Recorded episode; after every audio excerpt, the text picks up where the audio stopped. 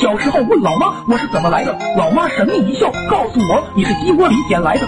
二逼的我居然就信了，或许自己和葫芦娃是一样的，只不过我是鸡蛋里孵出来的。这么看的话，我家老母鸡才是我亲妈。现在每天就给我买辣条的，原来是后妈，难怪我一考过就打我。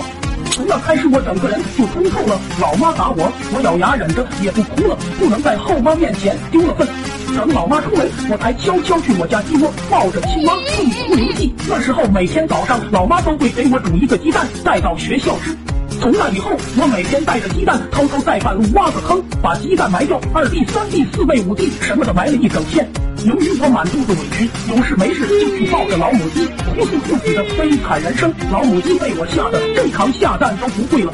好些天，我妈去鸡窝都找不到鸡蛋，开始以为有黄鼠狼，就没当回事。后来就怀疑到我头上了，以为我偷鸡蛋拿去换辣条了。终于老妈忍不住了，就质问我是不是偷鸡蛋去换辣条吃的。我一脸懵逼说道：“老妈，你也太看不起你儿子了，你最近见过我吃辣条吗？”老妈半信半疑。见我回答的滴水不漏，就没说啥了。后面好几天，老妈都是在鸡窝定点蹲着，还是没发现鸡蛋。实在没办法，老妈就把老母鸡拿去煲汤了。直到第二天早上，我一卧床，被老妈奖励一个耳刮子后，我去找老母鸡哭诉时，才知道昨晚那么香的肉，那么好喝的汤，就是老母鸡的，难怪那么香，原来是妈妈的味道。伤心欲绝的我，从垃圾桶里找到老母鸡的尸骨，一路哭着去那个埋了好多鸡蛋的墓葬群挖坑，把老母鸡一起埋了。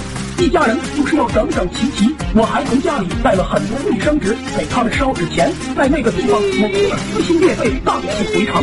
谁知这么隐蔽的地方被去田里干活的二伯撞见了，过来问我什么情况？你老爹嗝屁了还是咋的？见我不说话，他把我提了回去，把情况和我老爹老妈描述了一番。老爹老妈表情立刻变得狰狞，然后我就被绑在了。